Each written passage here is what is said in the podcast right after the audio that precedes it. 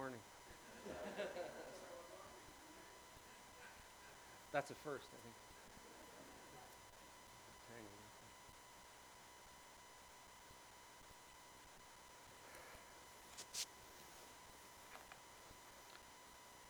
That's a beautiful remote control, and I have no idea what it does.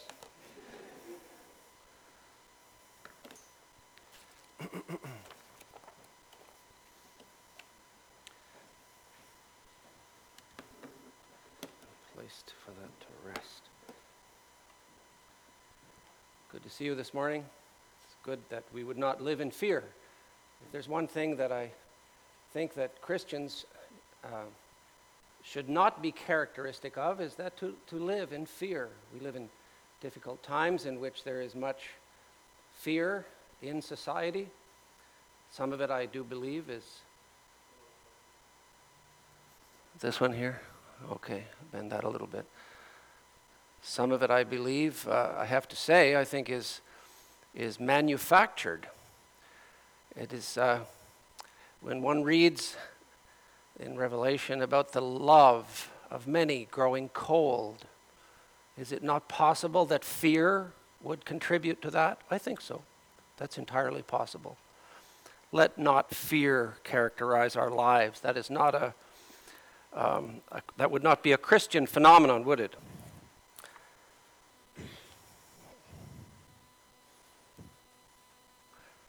Perhaps we could. This morning I have a, a grand total of about eight slides, and um, one of Nicholas's professors at Bible school, Doctor Doherty, he said, once in a while, a man in the pulpit might do a topical Bible study, and then he should repent. Interesting, very interesting. I'm going to do one anyway. And um, it is on this, this concept of refreshment in the Bible. Shall we pray? Our Father, we thank you that we indeed know of a higher reality, which is your reality, which is the reality. The reality of Christ in us, the hope of glory.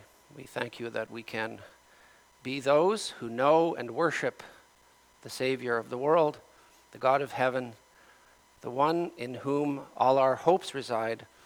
And as we look to the future this morning, help us, Father, to be grounded in your Spirit and in your Word. We pray in Jesus' name.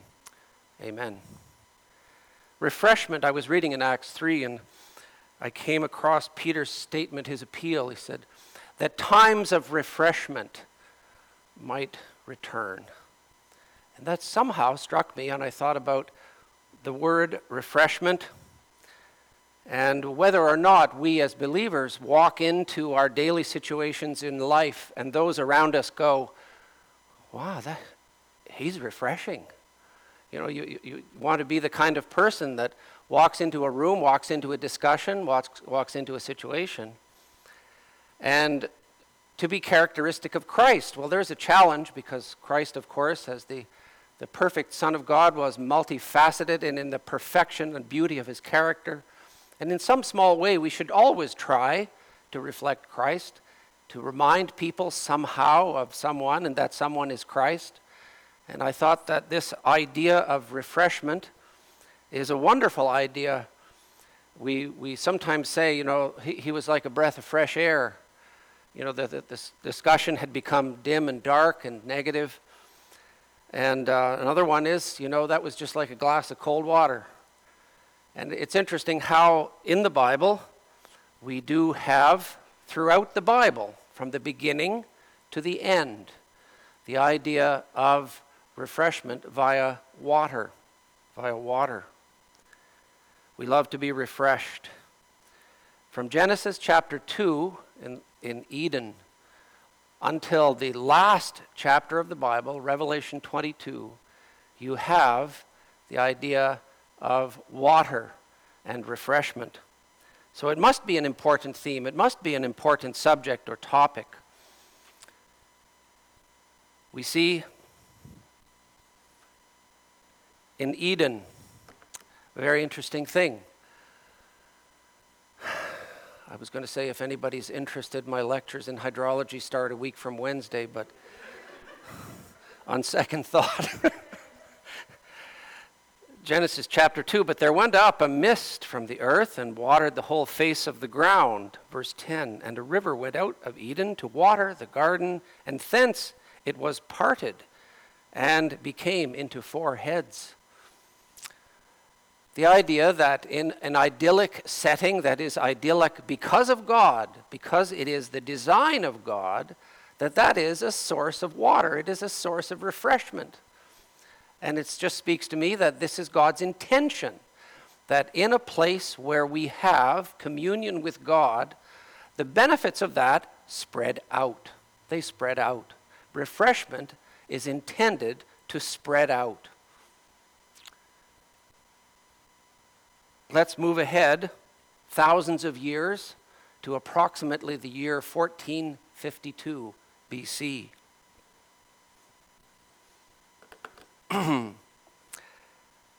This is actually not the first time this has happened. In Exodus seventeen, you can read uh, the first time that it happened. This is the second time that it happens, although it is not identical to the first time. And by, before I read this passage, we have a great deal that has transpired. Adam and Eve have been expelled from the garden. They are no longer in that place of perfect re- refreshment and of communion with the God who created them. They are expelled, and they cannot return to that place, that beautiful and perfect place of refreshment with God. And they have children, and those children have children. And a man named Abraham, in chapter twelve, is promised by God that he will be the origin of an entire nation, and that nation eventually ends up in bondage in a place called Egypt. And the children of God on earth are in bondage. They're in slavery. The children of God on earth in slavery. That's not supposed to be what, not supposed to be. We are not supposed to be slaves to anyone except God. And so they were in this bondage. And God redeemed them, redeemed them in the sense that he brought them physically out of that place of bondage. And he, oh, that was good. Don't know what induced that. I didn't touch the pulpit.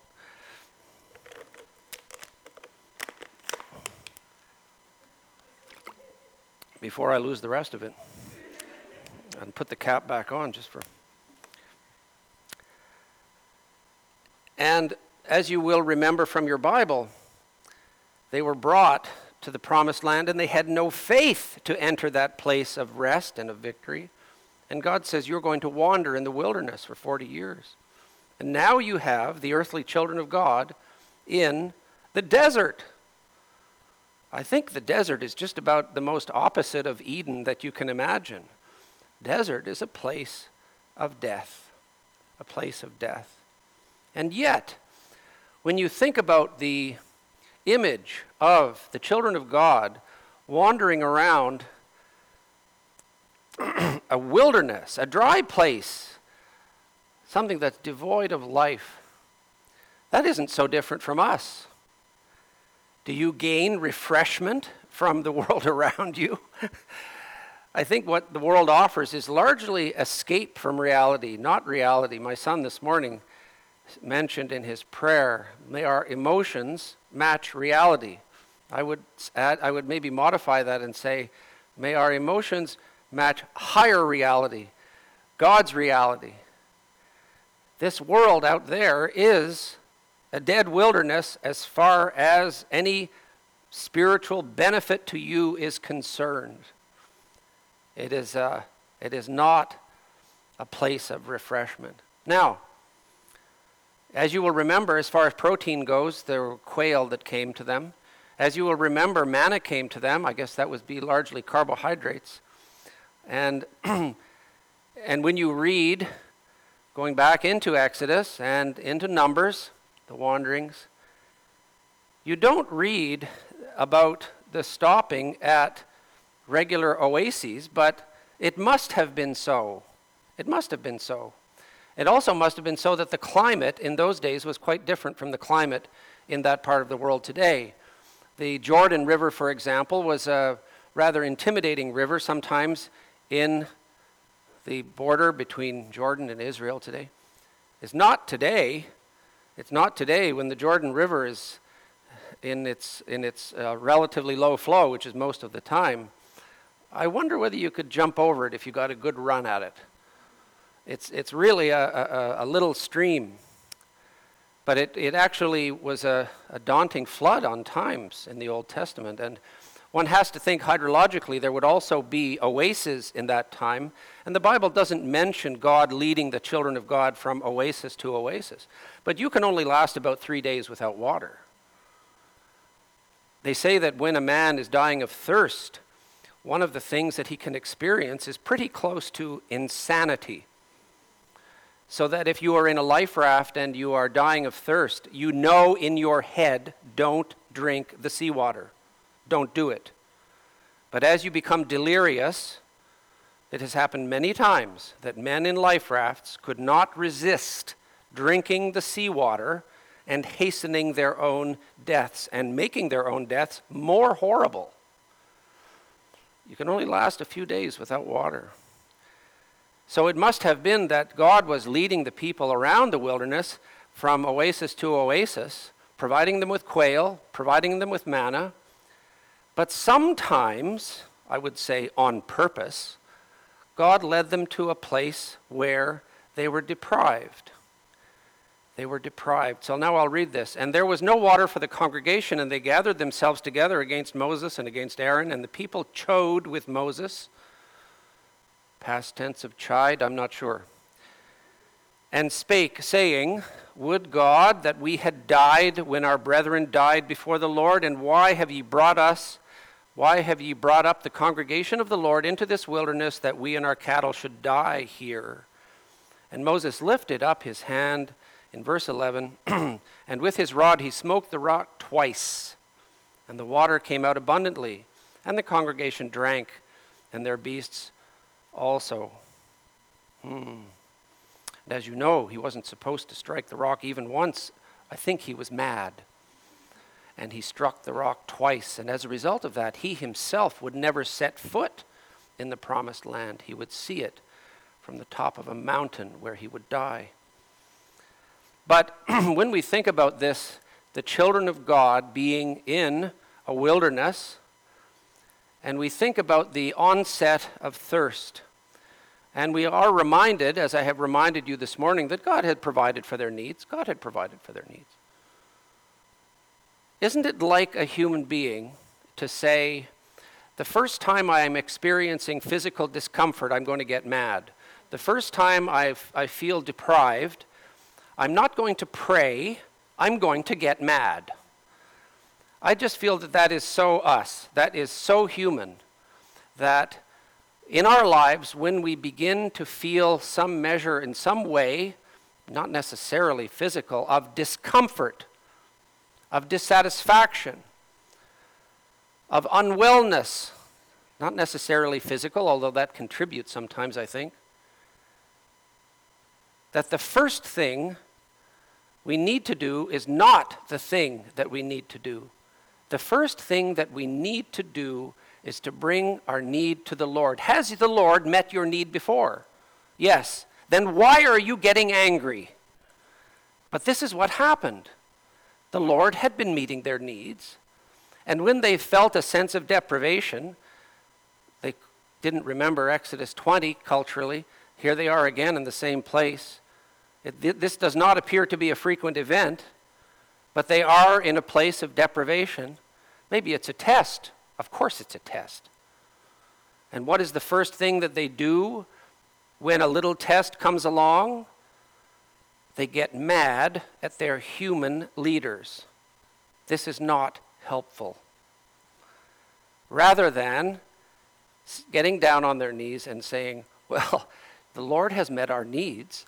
If we have a need, we should take it to the Lord, No, we are going to get mad at our leaders.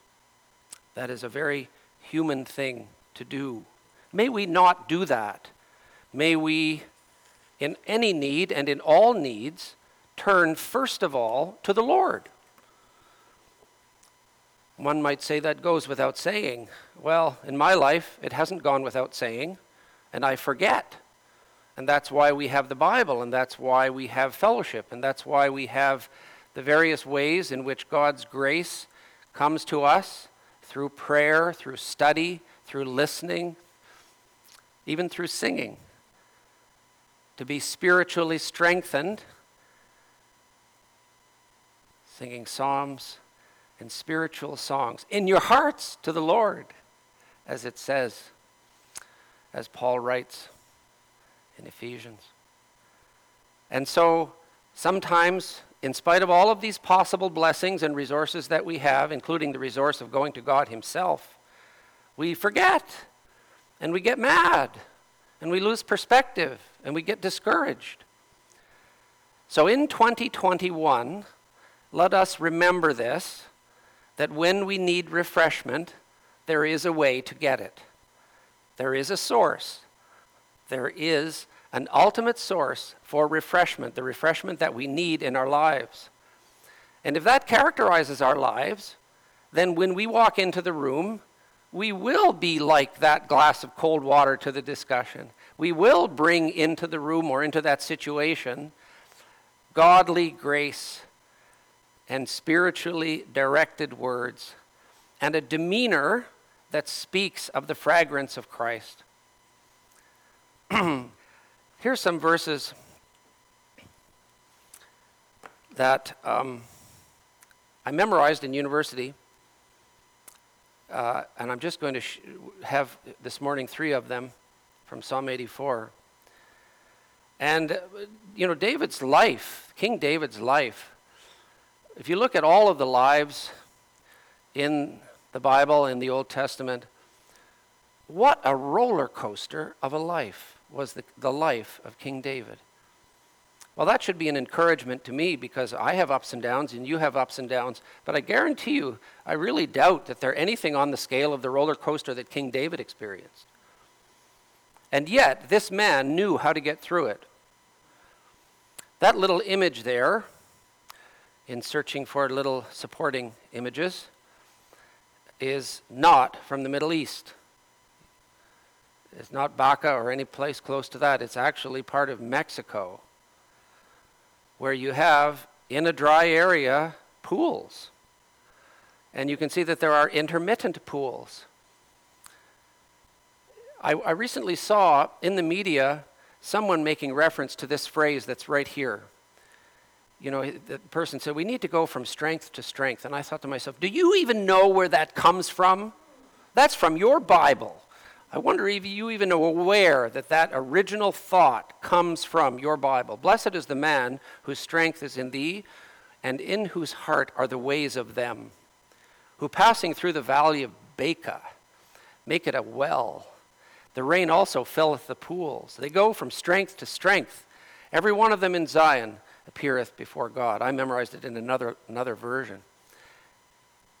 Going from strength to strength until you actually appear before God is actually a daunting task, an impossible task, if you are proposing to do it by yourself and on your own. Very, very daunting. This is a wilderness. Make no mistake. You will not be getting your, I hope, or thinking you can get, your spiritual sustenance from this world. That is not God's intention, and that is not a realistic or correct expectation. Your substance, your sustenance, your empowerment comes from God. And in going from a place of refreshment to finding another place of refreshment, you will and you can go from strength to strength until you finally appear before God.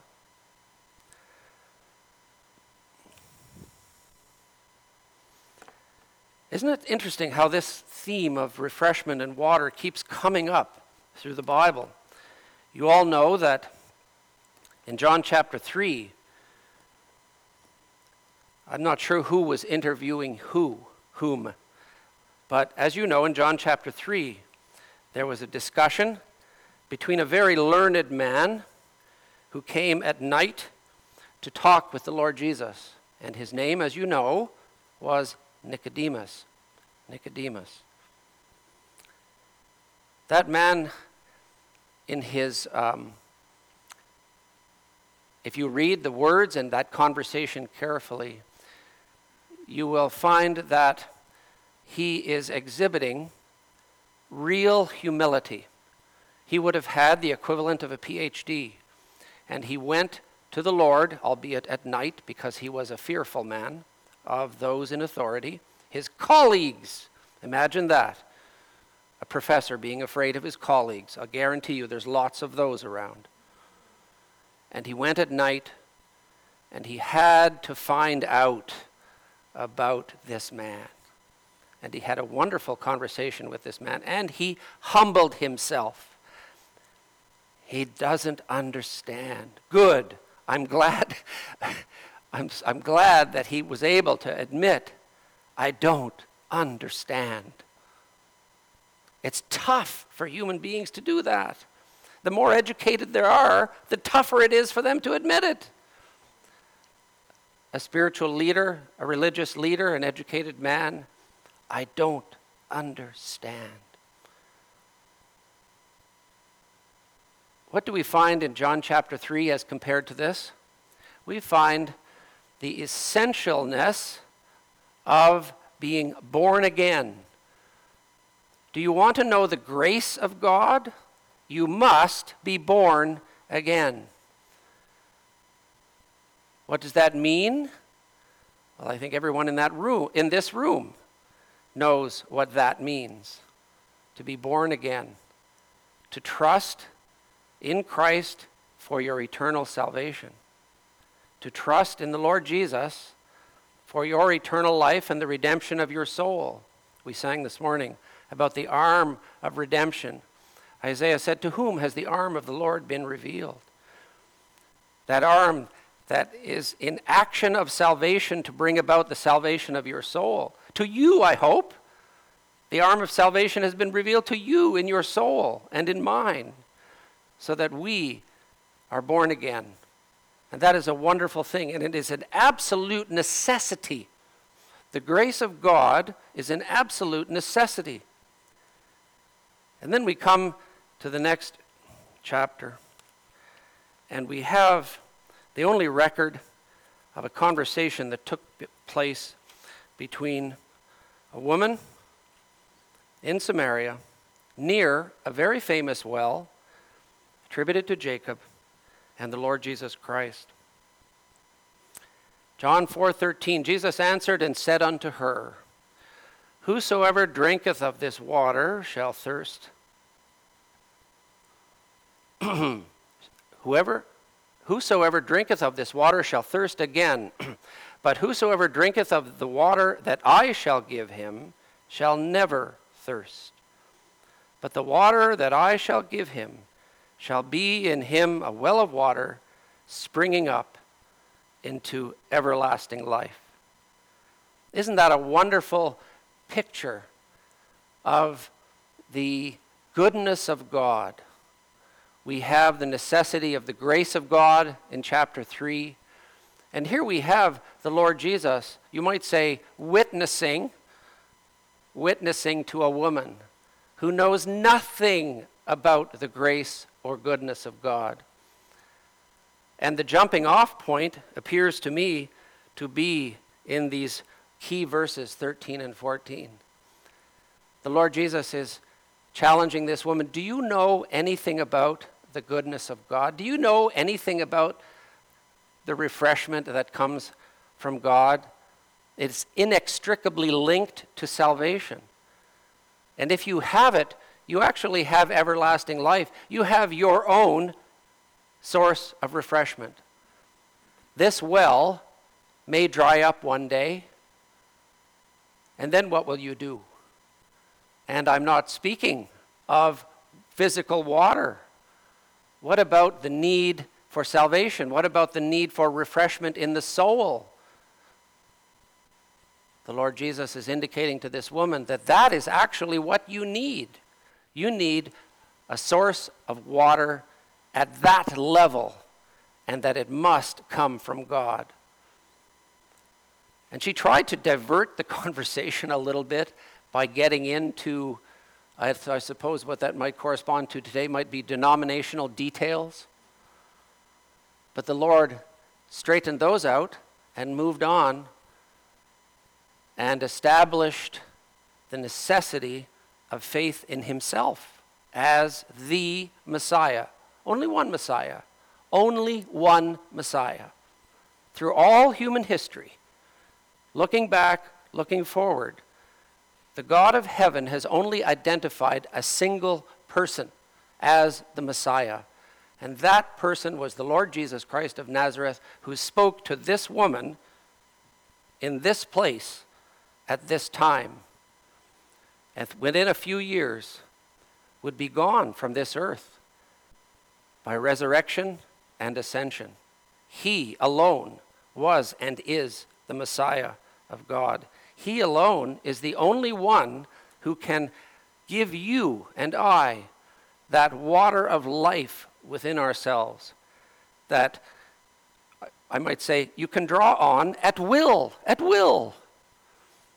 Are there dry places between those pools in Baca? Are there dry places when you're wandering in this wilderness? Of course there are. But if you have the water of life within yourself, upon whom you can draw at will, you will appear before God. You will. And this is the, the place and the chapter which put the thought in my mind. Times of refreshing. Going back to Isaiah twenty-eight, you find this refreshing, and that God wanted, as per even Eden, God wanted to bring refreshing to his earthly children, and they would not. It's like the Lord Jesus grieving over Jerusalem. How often would I have gathered you under my wings? And you would not. The human will.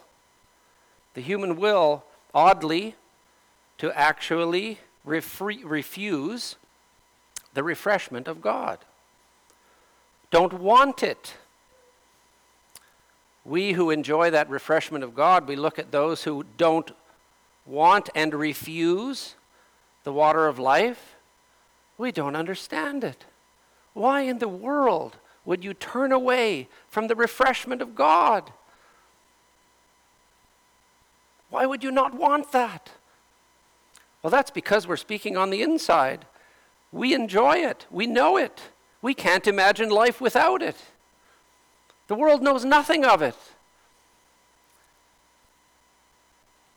Isaiah the prophet could see that that was what needed and that that was what Christ was going to bring. What did Peter say? Repent ye therefore and be converted. How about that for a word? Be converted. Obey the gospel. Repent ye therefore and be converted, that your sins may be blotted out, that times of refreshing shall come from the presence of the Lord. Indeed. A man was calling out, and you know what Peter said. I give you not something from myself, but I give you of the Lord. And the man stood up. That's a wonderful thing. And that's the principle. When we are sharing in this dry world from our own well of the water of life and of refreshment, we didn't make that water. We are not the origin of that well. It is him. Always keep in mind that if you want to go into that room and re- be refreshing, where is your own source of refreshment? Know where it is. Draw on that well. It is the Lord Jesus Christ himself.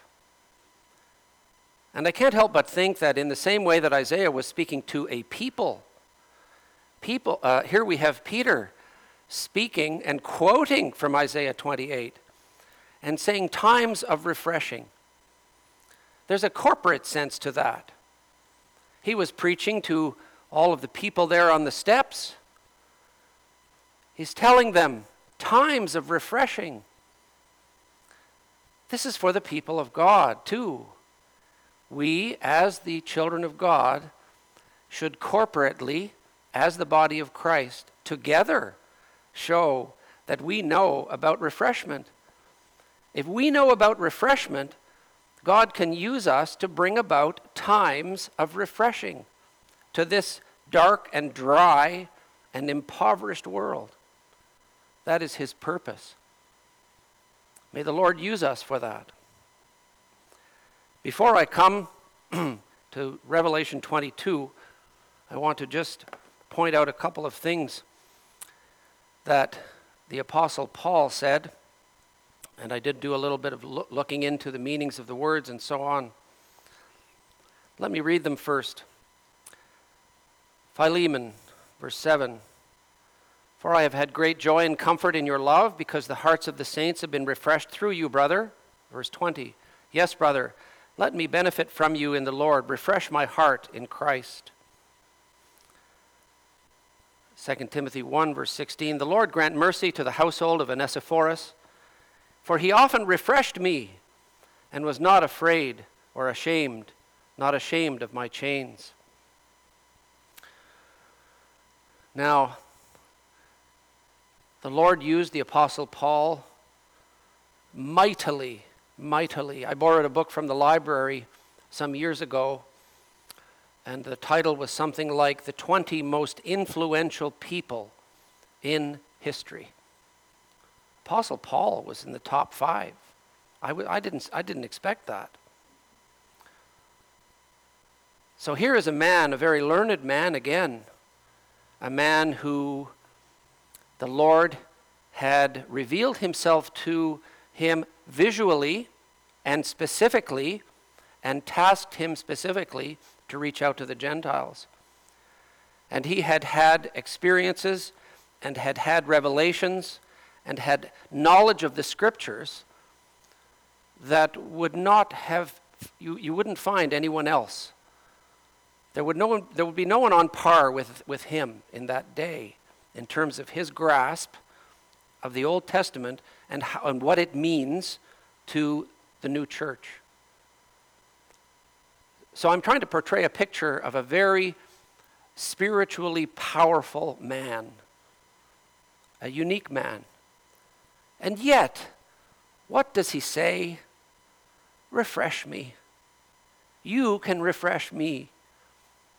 I love that, because it, it, it, it, that humility, to be able to say, you know, for all my learning and for all my revelations.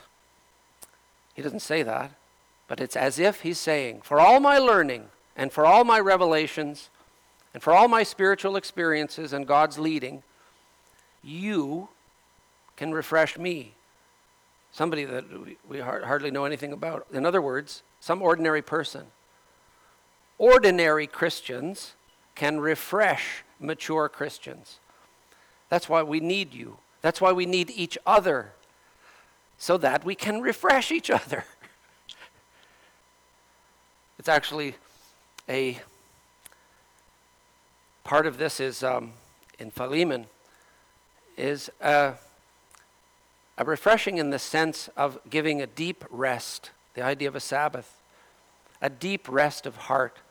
This world is full of trials and of effort. Can you bring a sense of rest into the heart of another? You can, you can. The Greek word is actually spleen, into your spleen.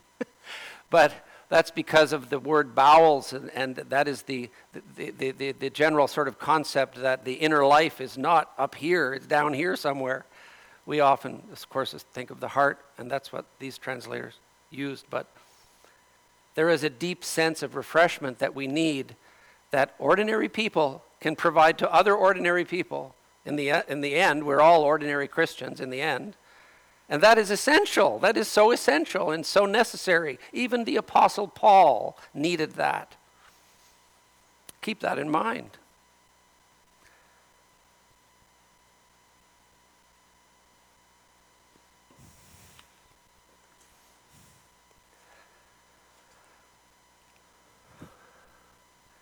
From Genesis two to Revelation twenty-two, and actually the first book, the first chapter of the first book, Genesis one, lots of water in there too, by the way. But we read about that water coming out of that place to refresh all around it. And then we come to the end of the book. Skip to the end, as they say. Find out how things are in God's heaven. And he showed me a pure river of the water of life, clear as crystal, proceeding out of the throne of God and of the Lamb. In the midst of the street of it, and on either side of the river, was there the tree of life, which bare twelve manner of fruits, and yielded her fruit every month. And the leaves of the tree were for the healing of the nations. And there will be no more curse. The throne of God and of the Lamb shall be in it, and his servants shall serve him. A very lovely part of that part of Scripture there is that the source of that water of life, water of life, who is it? The Lamb. The Lamb. That is a very profound uh, fact and truth and reality, a higher reality. I hope that for you, the Lord Jesus is the Lord Jesus in every way, and most especially for you and for me, that he is the Lamb, the Lamb that was slain, as we remembered this morning, who shed his blood on the cross, the slaughtered Lamb. Revelation, I saw a lamb as if it had been slain, says John, the Lamb, the Lamb of God. He is the one who worked your redemption. He is the one who can put within you a well that springs up to enter everlasting, everlasting life. And he is the one that we will be singing hymns like the hymn of the ages to for all eternity. All refreshment and all life comes from him. As you go out in, in twenty twenty-one, I would challenge you, and I challenge myself, to always remember where refreshment comes from. Shall we pray? Father, we thank you for the panorama that your word gives us in showing us your works in history, your work in hearts, and your plan for the future. These things, Lord, are all in your control. Help us as we go out into twenty twenty-one to know that you are in control. Help us to draw upon the one who is our water of life, who is our refreshment. In his name we pray. Amen.